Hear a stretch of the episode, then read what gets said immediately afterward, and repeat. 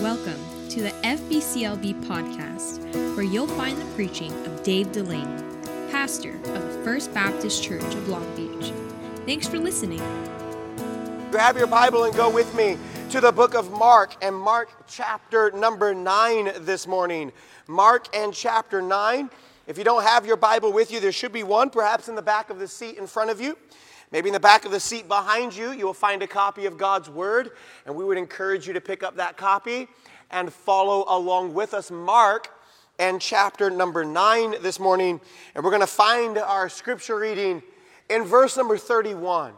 Mark chapter 9 and verse 31 is where we're going to be. So find the across the top the name Mark, find the big number 9, that's the chapter, and then the small number 31, that's the verse. Mark chapter 9, verse 31. We're going to read down to verse uh, number 40 here in just a moment. Mark chapter 9. As you're turning, I want you to think with me for just a moment about selfies. How many have ever taken a selfie? Let me see. Okay, you better, better watch it. We'll check your phone if you're you're not telling the truth. Did some uh, study this week in preparation for this sermon that there are, they estimate there will be 90 million selfies taken this year. 90 million selfies taken this year. If you have a teenager, that doesn't surprise you. In fact, that number may seem a little low. But the reality is, it's a lot 90 million selfies. So, in, in, in studying for this, uh, this sermon, kind of wandered across a website, Selfies Gone Wrong. You don't have anything better to do for about an hour and 15 minutes. You should enjoy that website this afternoon. Selfies Gone Wrong. People who take a, a, a selfie while they're committing a crime and then post it only to have the police look them up on their social media page and then arrest them later because they indicted themselves, right? Selfies going wrong. If you're going to shoplift, at least don't take a picture of yourself doing it. Or, or another one, people uh, calling in sick to work. One fella claimed he, he had a family emergency, so he couldn't go to work that day. His boss let him off of work. And then he took a picture of himself at a family birthday party, posted it. The boss messaged him, We'll talk tomorrow in the office when you come in. Selfie's gone wrong. You don't have to spend much time on that site at all, and you'll find the, the tragic example of somebody dying while trying to take the perfect selfie, getting too close to the edge of the cliff, trying to get it, and then falling off and dying. It's interesting, kind of sad, funny, but sad. 50 people will die this coming year trying to get the perfect selfie. It's true, actually. There will be more people who die by selfie than by shark attack this coming year. You think of how terrified you are of sharks. You should really be terrified of selfies. All kinds of problems. All kinds of problems start when we put the camera on ourselves. All kinds of problems start when we focus on ourself rather than focusing on God, the people that God has given to us in our lives, and others. The human heart is relentless in this way. The human heart loves to worship itself. In fact, our hearts by nature are dominated by self. You never taught your toddler to use the word mine. And yet, they mastered it. You never taught your toddler how to bite their sibling when their sibling took their toy. and yet they've done it.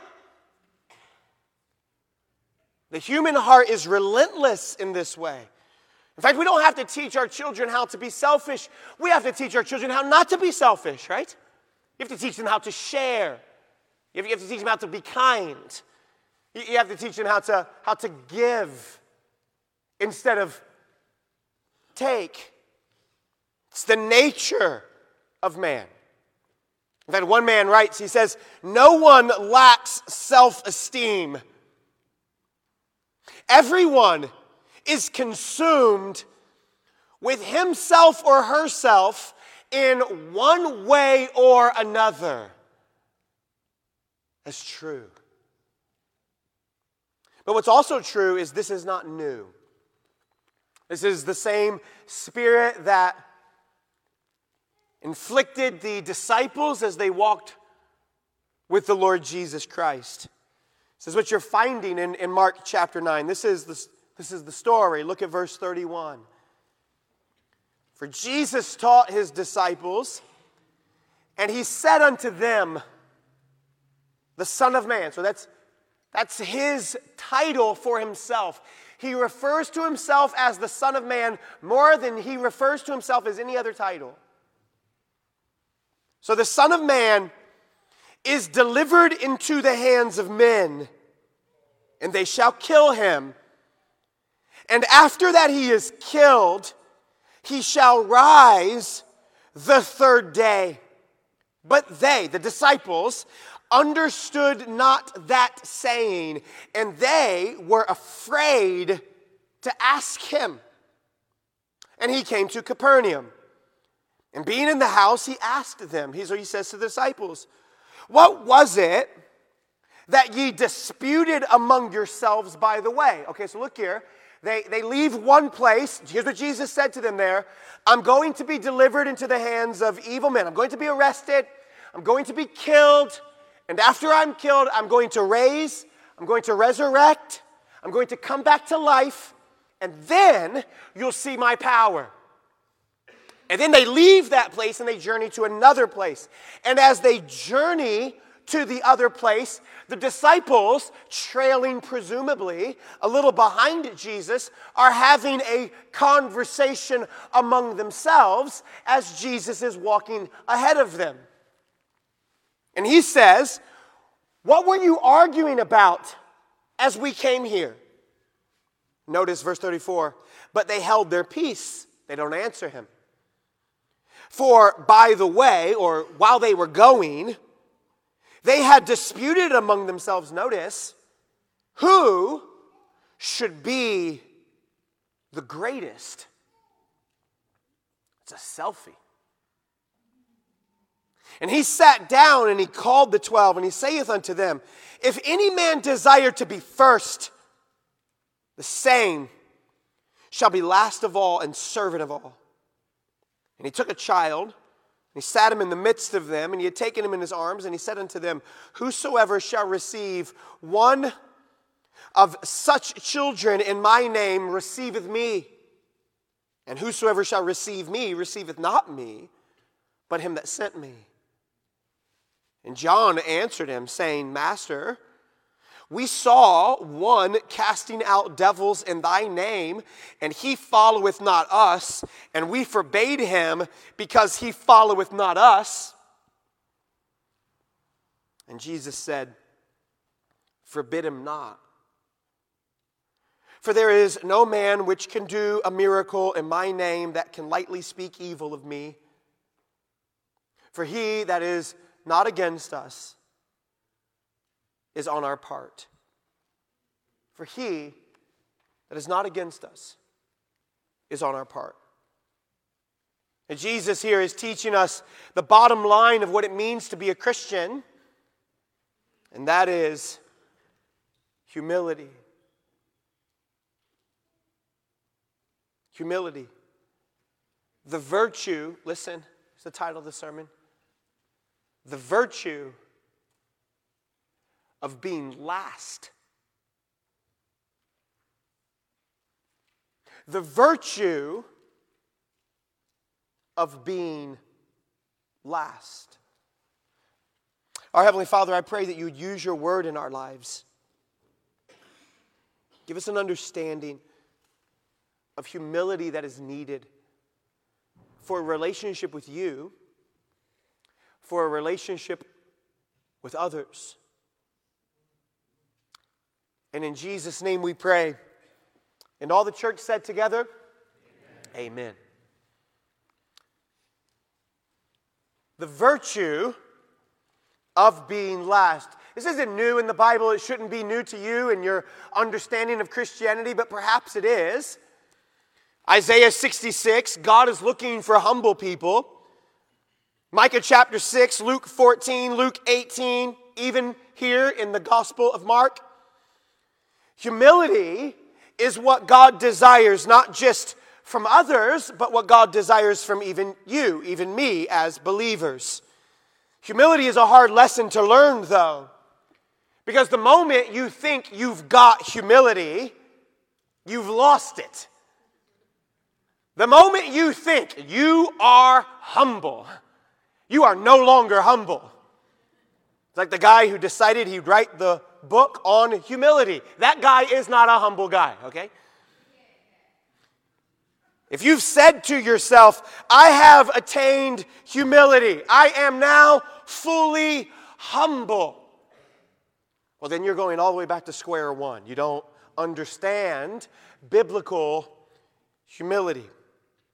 Neither do the disciples. And so the Lord is instructing the disciples on this lesson this lesson on humility, this lesson on not focusing on yourself, but rather focusing on God, focusing on the people that God has entrusted to you, and focusing on the people around you, focusing on others. If you've been paying any attention at all in this study in the book of Mark, you'll know that when Jesus begins talking about suffering, that this is not a new idea for him. In fact, the Gospel of Mark, more than any other gospel, so the Gospels are Matthew, Mark, Luke, and John. They tell the story of Jesus' life. The Gospels, more than any of them, Mark talks about suffering more than them all. In fact, in fact he, he depicts Jesus in his gospel as a servant, a suffering servant to be, to be particular. Jesus is a suffering servant. He comes, Mark concentrates on Jesus' works, Mark concentrates on Jesus' miracles. What's Mark doing? He's teaching us about the service of Jesus. The, the way in which Jesus lived his life in service for you, for me, particularly for God. But not just any kind of service, listen, a suffering service. And so Jesus is giving to his disciples here, first of all, notice, an instruction on suffering. An instruction on suffering. And so we must ask this question as we read verse 31. The Son of Man is delivered into the hands of men, and they shall kill him. And after that he is killed, he shall rise the third day. We must ask, why must Jesus suffer? Why is Jesus depicted in Mark's gospel as a suffering servant? And the answer is because he must suffer in order to save. Listen, he must suffer in order to save. Walk backwards in Mark chapter 9. Look at verse number 12. Look at verse 12. And Elias verily cometh first, and he restoreth all things, and how it is written that the Son of Man, he must suffer many things and be set at naught. Jesus is saying, This is what I'm coming to do. I am coming to suffer. This is why I am here. Go back to Mark chapter number 8. Look at verse number 31. Look at verse 31, just a page over. And he began to teach them that the Son of Man must suffer many things and be rejected of the elders and of the chief priest and of the scribes and be killed, and after three days rise again. what's he talking to them about? He's talking to them about his suffering that he must suffer. He must be this suffering servant. Go forward to Mark chapter 10. We'll get to this in a couple weeks. But look at Mark chapter number 10. Look at verse number 33. Saying, Jesus is, saying, Behold, we go up to Jerusalem, and the Son of Man, me, shall be delivered unto the chief priests and unto the scribes and they shall condemn him to death, and shall deliver him to the Gentiles, and they shall mock him, and scourge him, and spit upon him, and shall kill him, and the third day he shall rise again. So, what's he talking to them about over and over and over again? He's talking to them about his suffering. His suffering. He's given to them instruction on suffering. Now, this is, this is helpful here. Think of this. Why is he focusing? Why is Mark in his gospel focusing so much on suffering? Well, one reason is because Mark is writing his gospel after the Lord Jesus Christ. Jesus has been crucified on the cross. He's been placed in a grave. He's been resurrected. He has also ascended to the right hand of the throne of God. That's where Jesus sits right now, the Bible says, ever making intercession for us. What that means is Jesus and God right now are having a conversation. And do you know who they're talking about? They're talking about you. He's ever making intercession for us. And so Mark is writing this gospel after all of those events, but he is writing the gospel to the Christians who are at Rome. And do you know what the Christians at Rome are experiencing? Suffering, hardship, difficulty, trials. And so Mark is writing this after the life, death, burial, and resurrection of Jesus. And he is writing this to Christians who are in that moment suffering. They're going through a hard season. They're having a hard time. They're experiencing things in their life that are difficult. They're losing their livelihoods. They're being chased from their homes. They're being dropped into gladiator arenas. They're being hunted. Hebrews chapter 11 teaches us this is what is happening to them in that moment. And Mark is writing to them and he is saying, Of course, you're experiencing suffering. And do you know why you're experiencing suffering? Because the Savior that you love experienced suffering. The one who died for you suffered. Have we so soon forgotten his words that if they would do this, if they would crucify the master, then how will they treat the servant? You and I experience suffering in our lives. You, you and I have difficulties that we face.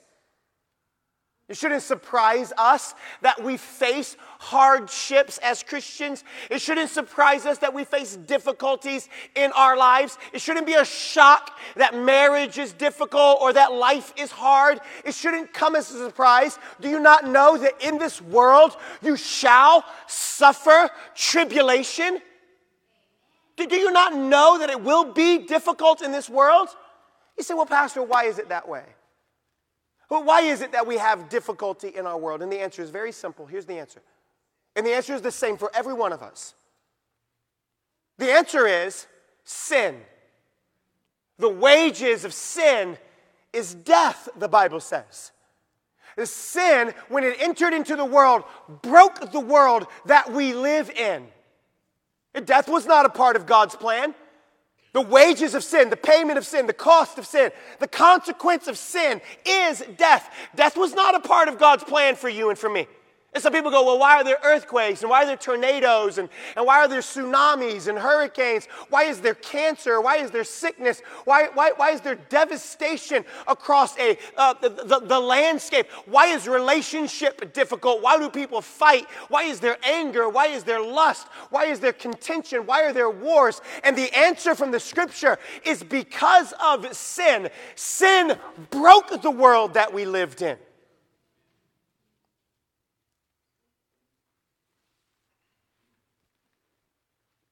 So, what will we do with our sin? What will you do with your sin? Surely you've lived long enough, you're wise enough to know that you have sinned. The Bible says, For all have sinned and come short of the glory of God. There's not a person in this room that has not sinned. In fact, there's only one person who ever lived who was without sin, and his name was Jesus Christ. And you know what they did to him? They crucified him. They nailed him to a cross. They placed him in a grave. And then three days later, he rose from the grave. And do you know why he did that? Do you know why he suffered? He suffered on the cross for your sin and for mine. He took your sin on himself, the Bible says. He was rich, he became poor, he was strong, he became weak, he was righteous, but he bore in his body, the Apostle Paul says, he bore in his body our sin. He was without sin, and yet he became sin for us so that we who have sinned might be made the righteousness of God through him. Have you considered why is it that Jesus has suffered? The disciples here, they hear the instruction. There's suffering, but, but listen closely. The instruction on suffering that Jesus gives, the disciples don't get it.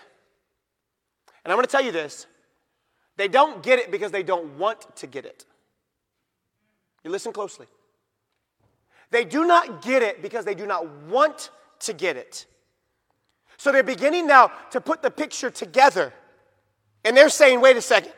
If, if, if, if, he's going up to Jerusalem, if he's going to be killed, if he is going to be crucified, well then, well then what's going to happen to us?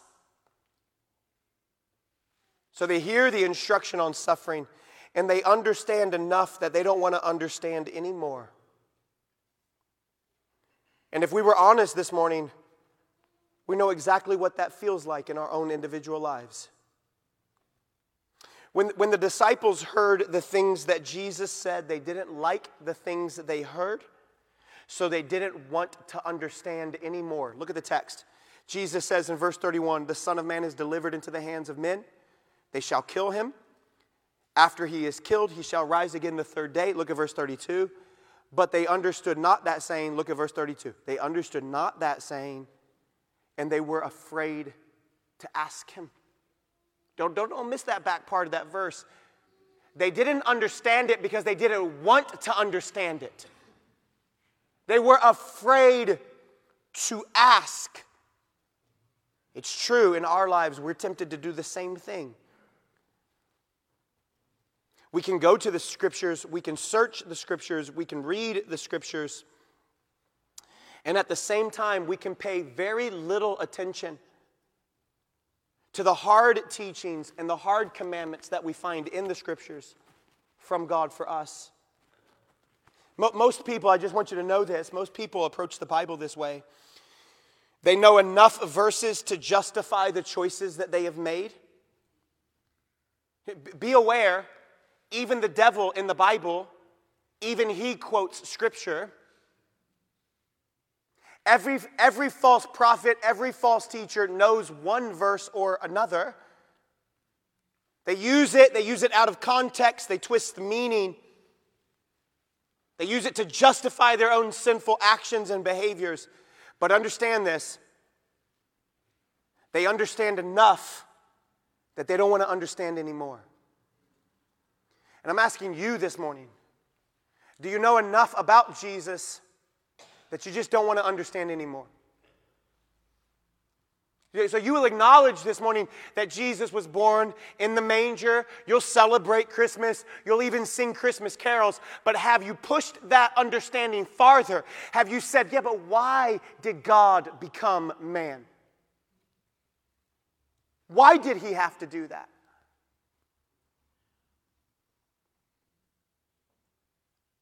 God had to become man because man had no way to get to God.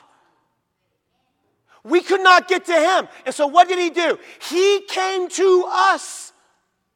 Do you know enough about Jesus? Yeah, he died on the cross. You'll celebrate Easter. You'll celebrate the resurrection. You'll do your religious duty on those days. You know enough about it, but have you asked the question why? Why did he die? If, if, if, you don't push the question any farther, you're in the same position that the disciples are in. Jesus gives them the instruction on suffering, and they don't get it. And the reason they don't get it is because they don't want to get it. And Jesus came to this earth. He lived a perfect, sinless life, which you have tried to do and I have tried to do, but we have failed miserably at doing. And then Jesus was crucified on the cross, and Jesus was crucified on the cross in our place. It's the great exchange, Luther says. And then they buried him in the grave, and three days later, he rose from the grave, verifying, validating, proving who he is. He was seen of 500 witnesses at one time, and then he ascended up into heaven heaven. Jesus died for you and for me to give us a way to God. He's a suffering servant, and the reason Jesus suffered is so that you don't have to.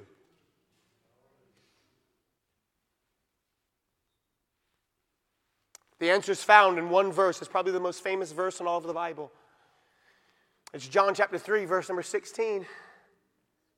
For God so loved the world that he gave his only begotten Son, that whosoever believeth in him should not perish, but have everlasting life. You say, why would Jesus come to this earth, live his life, die that death? Why would God do that? And the answer, my friend, is because he loves you. God loves you. And in order to make the love of God yours, the Bible says you must believe on the Lord Jesus Christ. So Jesus provides to his disciples an instruction. They don't get it, it's an instruction on suffering. But notice this the second thought here. It's, a, it's an instruction on suffering, but it's a discussion about status. That's really what happens in verse number 33 and verse number 34. So while they journeyed to Capernaum, they're walking, presumably, somewhat behind Jesus, having this, this conversation, this argument about who is going to be the greatest. In verse 33, what was it, Jesus says, what was it that ye disputed among yourselves by the way, the, the, on the journey, on the trip? What were you talking about? Now, you need to know Jesus isn't asking this question because he wants the information. Jesus knows what they were talking about. And perhaps it was those that were left behind. You remember three went up into the mountain of transfiguration. They saw the glory of God on Jesus. Maybe it was those who were left behind who started the conversation because they were, they were perhaps jealous. Well, yeah, you got to go to the mountain, but, but, but, but I'll be the one sitting by Jesus in the, in the kingdom. Uh, perhaps it was the three who were taken up who started the conversation. Maybe they said something like, Well, I bet you wish you were as special as us and you got the private viewing at the top of the mountain. That's that. They were buttoning their clothes when they did that. That's what that was. That was an illustration of that. I don't know who started the conversation, but either way, it's a terrible, it's a terrible conversation to be having.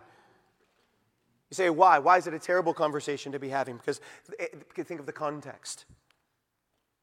Jesus has shown them at the top of the mountain his glory, his greatness. God has said, Listen to him. They've come down the mountain. They healed the boy who was possessed of demons. They went their way now on their trip. Jesus has instructed them, I am going to suffer. And all they care about is status. All, all they care about is who is sitting where when we get to the kingdom. Who, who gets the VIP status? Well, well, if, well if, he, if he's got a kingdom and he's going to the kingdom, well, then obviously I would be the one who's the closest. The tragedy here is we see, we see ourselves in this kind of conversation, don't we? Pride rears its ugly head all the time. Even, even in the context of the church, even in the context of religiousness. These people are religious in the text. They're the disciples of Jesus, they will be the apostles.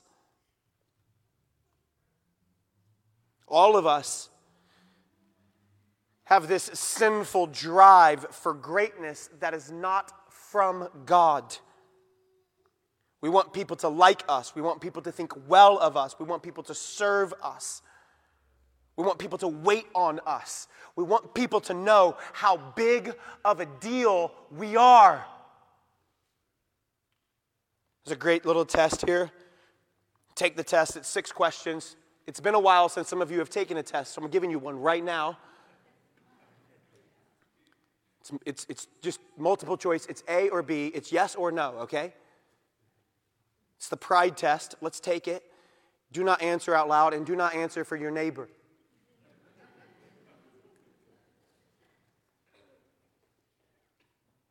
Question one Does it matter to me if I get recognition for a job well done?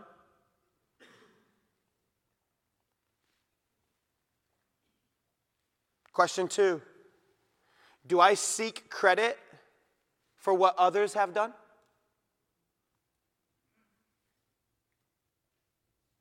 Question three Do titles pump me up? This is a big thing in church movements. Honorary doctorates. Okay, just so you know, an honorary doctorate is not a doctorate.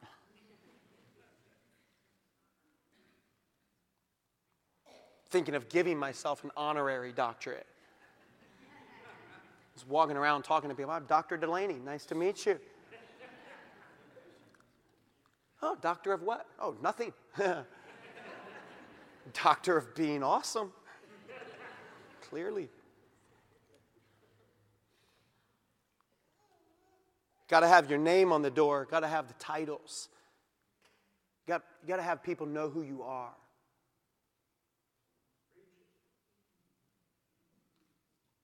I will. Is, is your popularity and approval? Is approval crucial to your sense of self worth? You've got to have people approving of you. Are you a, are you a name dropper? Are you a name dropper? Always talking about the people you know, or at least the people you pretend to know. Do I think that I have something valuable to say about everything? If you have something to say about everything, you probably don't know anything.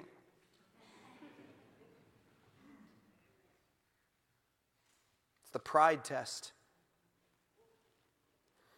It's heartbreaking, isn't it? Because we, we become so intoxicated with our sense of, of importance.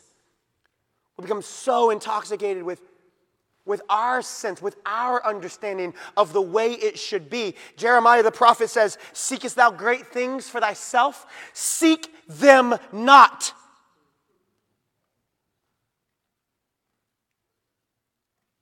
Seek them not. It's heartbreaking because the whole story here in Mark 9 the whole story happens at the moment where the Lord is telling them about his impending death. He's telling them about his service for them and for the world.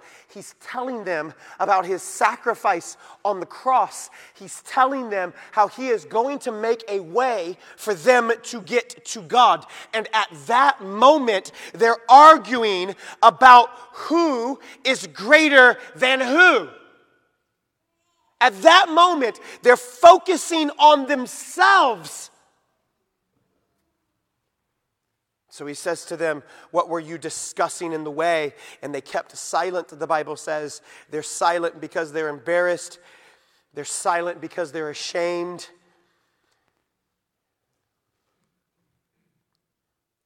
And make a note of this anytime you and I operate with pride in our lives, pride always destroys unity. There's unity among the 12, and now there isn't There's contention going back and forth between them. Only by pride cometh contention, Solomon said. Only by pride comes contention. Listen, only, only, only by pride comes contention. And so, while the Lord Jesus is speaking of his own humiliation on the cross, the disciples are only focused on their exaltation. So, Jesus asks them, What were you talking about? Not because he wants the information, but he wants the opportunity to instruct them. Look at it, verse 35. They were, they were discussing who would be the greatest. Verse 35, and he sat down and he called the twelve, and he says unto them, If any man desire to be first, the same shall be last.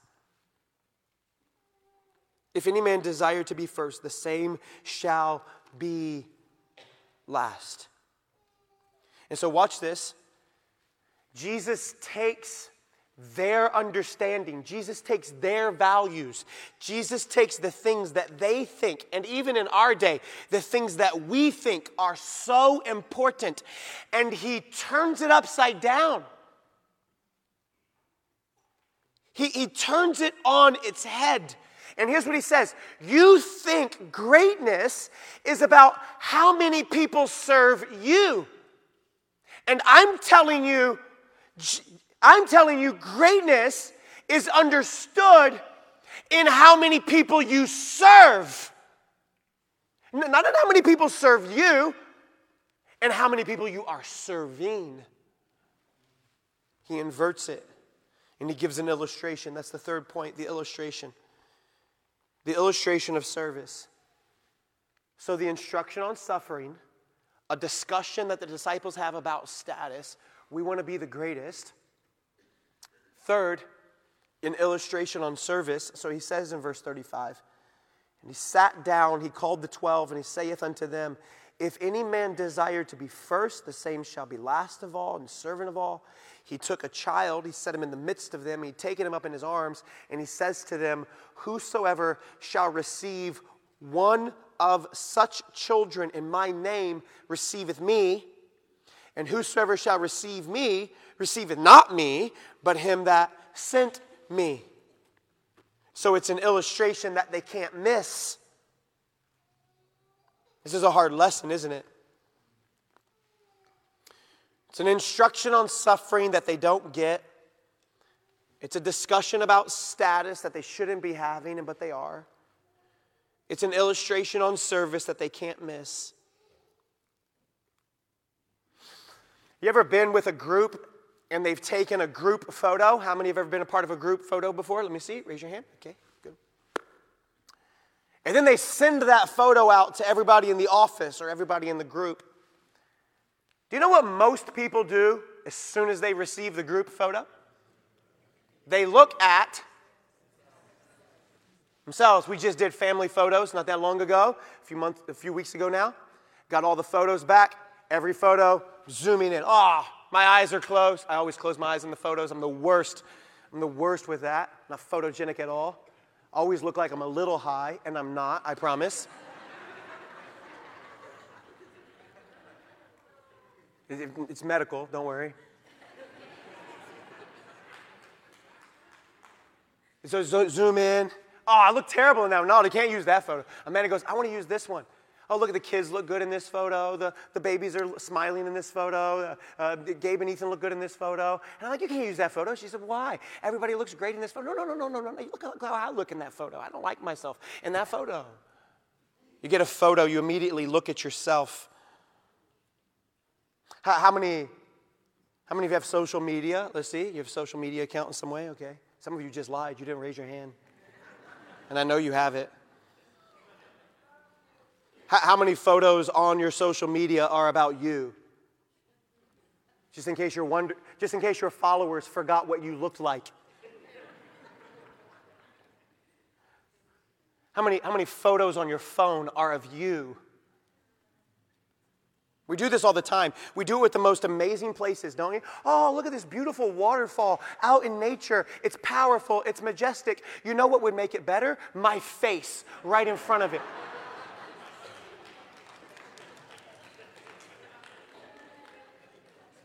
we, we, we even tag it beautiful waterfall. Like, well, we can't see it. Your big ugly mug is in the way. You're not ugly. I don't, don't send me an email about how you're not ugly. I'm sorry. It's, it's, it's important here. Watch. It's important here to understand that Jesus doesn't repudiate greatness. Jesus doesn't say, don't seek greatness. Here's what Jesus says Be great at what matters to God. It's very important you understand that. He doesn't say don't be great, but be great at what matters to God. He takes greatness and he turns it upside down and he brings this nameless, this, this, this, this, this completely, this, this completely unknown child. He brings him up, he holds him in his arms. So the kid is what, three, four? He's small enough to be held by Jesus in his hands. He brings him up, he, he holds him, he says, Look, look at this child. Look at him. He has nothing to offer the disciples. He has, no, he has no greatness in their mind. He has no wealth. He has no independence. He has, he has nothing to offer. He doesn't have a job. He doesn't contribute in any way. He is, he is useless in their minds. In, in their way of thinking, this boy isn't any good until he can get a job and he can get to work and he can contribute and he has value and he has significance and people know who he is and Jesus brings this little child and goes, No, no, no, no. You see, your understanding of greatness wouldn't receive one of these. And if you won't receive a child, and my Father won't receive you. But if you receive the child, notice, in my name, you not only receive me, but you receive him that sent me. It's an illustration on service that they cannot miss, and neither can you, and neither can I. I'm asking you this morning are you seeking greatness in the areas that matter to God? Are you seeking greatness in the areas that matter not just for here and now, but in the areas that matter for all of eternity? He turns it upside down. True greatness is dying to yourself. True greatness is serving others. True greatness is caring for the people who are not cared for. True greatness is receiving someone who has absolutely nothing that they can give back to you, and yet you receive them anyway. It's loving the unloving, that the way up, the Bible says, is down the way to greatness is humility. It's easy to love the lovely. Have you noticed that? It's easy to like the likable. It's hard to love the unlovely. It's hard to like the unlikable. But in our understanding of the way the world is supposed to work, we love those who love us. We serve those who can serve us. We give to those who can give something back to us. And Jesus comes to the disciples. It was no different for them. And he turns it upside down. And he says, You've got your camera focused on you. And your camera should be focused on him. Matthew chapter 6, verse 33 Seek first the kingdom of God, and all these things shall be added unto you. But you better first seek his kingdom. You seek your own kingdom, and you can lose it by the end of the day today. Don't answer the question out loud, but answer it quietly. What do you have in your life that you can't lose by the end of the day today? Think of it. What, what do you have in your life that you could, you can't lose by the end of the day today? Amanda and I, I think we have a great relationship, but sin can enter into relationships. Sin has entered into relationships, marital relationships that were stronger than Amanda in my relationship. Sin could enter into a relationship that would cause Amanda and I not to be able to be together. What do you have that you can't lose by the end of the day today? You can lose relationships. You can lose relationship because of sin. You can, you can lose your wealth in a heartbeat. You, you can lose your health. The old ticker could just stop ticking. You can lose it all by the end of the day. You can lose your mind. You can lose it all by the end of the day today. You think long enough, think hard enough, and you'll think of somebody who fits into every one of those categories. You can lose it all by the end of the day today. But you know what you won't lose? If you know Jesus as your Savior, you won't lose your name in His book. It is forever settled in heaven, O Lord.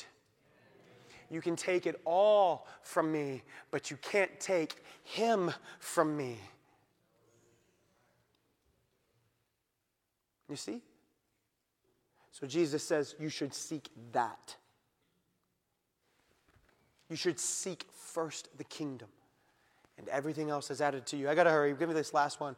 It's an application and sympathy. I'll just show it to you quickly, and then we'll let you, we'll let you get out of here. Look at verse 38. So John says, John's starting to feel uncomfortable.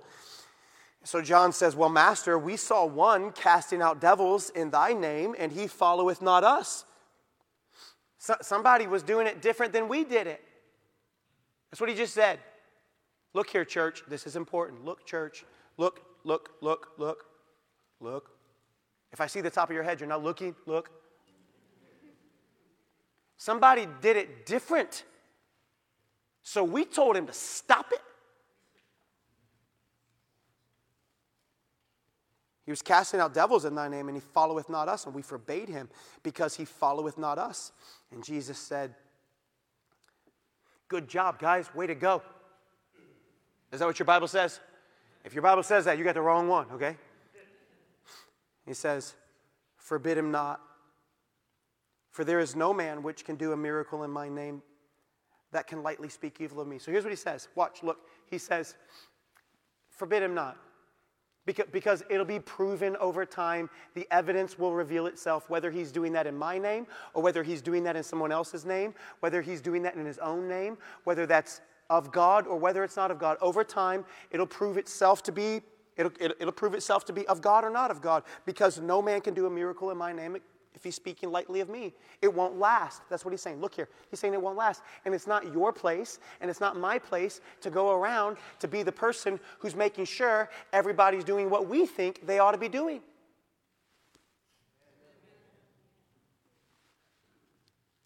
He says, Forbid him not. Verse 40 For he that is not against us is on our part. Matthew records that a little differently. Matthew says, For he that is not against us, for us. He that is not against us is on our part. It's interesting, isn't it? Pride creates exclusivity. Pride creates exclusivity. We have no idea what the man was doing. We have no idea how long he was doing it. We have no idea if the man was part of the 70. If you'll think back earlier in our study of Mark, Jesus sends out 70 who can do miracles, who preach in Jesus' name. We have no idea. The Bible doesn't tell us who the man is. But here's what happens when pride enters into the equation, when the camera is on ourselves, then we become exclusive. You've got to be a part of our club or nobody else can do it. It's exactly what the disciples were thinking. And Jesus makes it clear He who is not against us is for us. Now, watch, here's the encouragement in all of this. The encouragement is this are you starting to notice that the disciples are really good at saying the wrong thing at the wrong time? How many of you noticed that already about the disciples? And here they are again doing the wrong thing at the wrong time. And here's, here's the encouragement Jesus doesn't go, you know what, guys? I'm tired of this. You guys don't listen. You're like talking to a wall.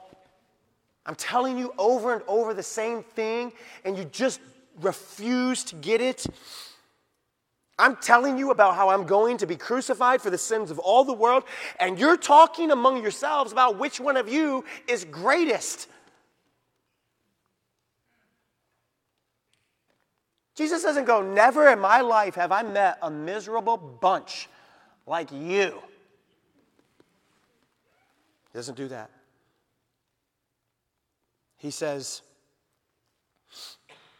I know it's a very difficult thing in the human heart to put to death self. But in order for you to put to death self, you need a constant reminder of grace. You cannot be arrogant and stand at the foot of the cross at the same time. You cannot be arrogant and stand at the foot of the cross at the same time. The story of the Bible is not the story of how man has made his attempt to become acceptable to God. The story of the Bible is the story of God willingly and humbly coming down and taking the place of man and providing a way for man to get to God. And that way is through faith in the Lord Jesus Christ. Through faith in the one who served us, through faith in the one who suffered for us and through faith in the one who rose for us. It's an application in sympathy, it's an illustration in service, it's a discussion about status, and it's an instruction on suffering. I wonder, where's your camera focused this morning? Where's your camera focused?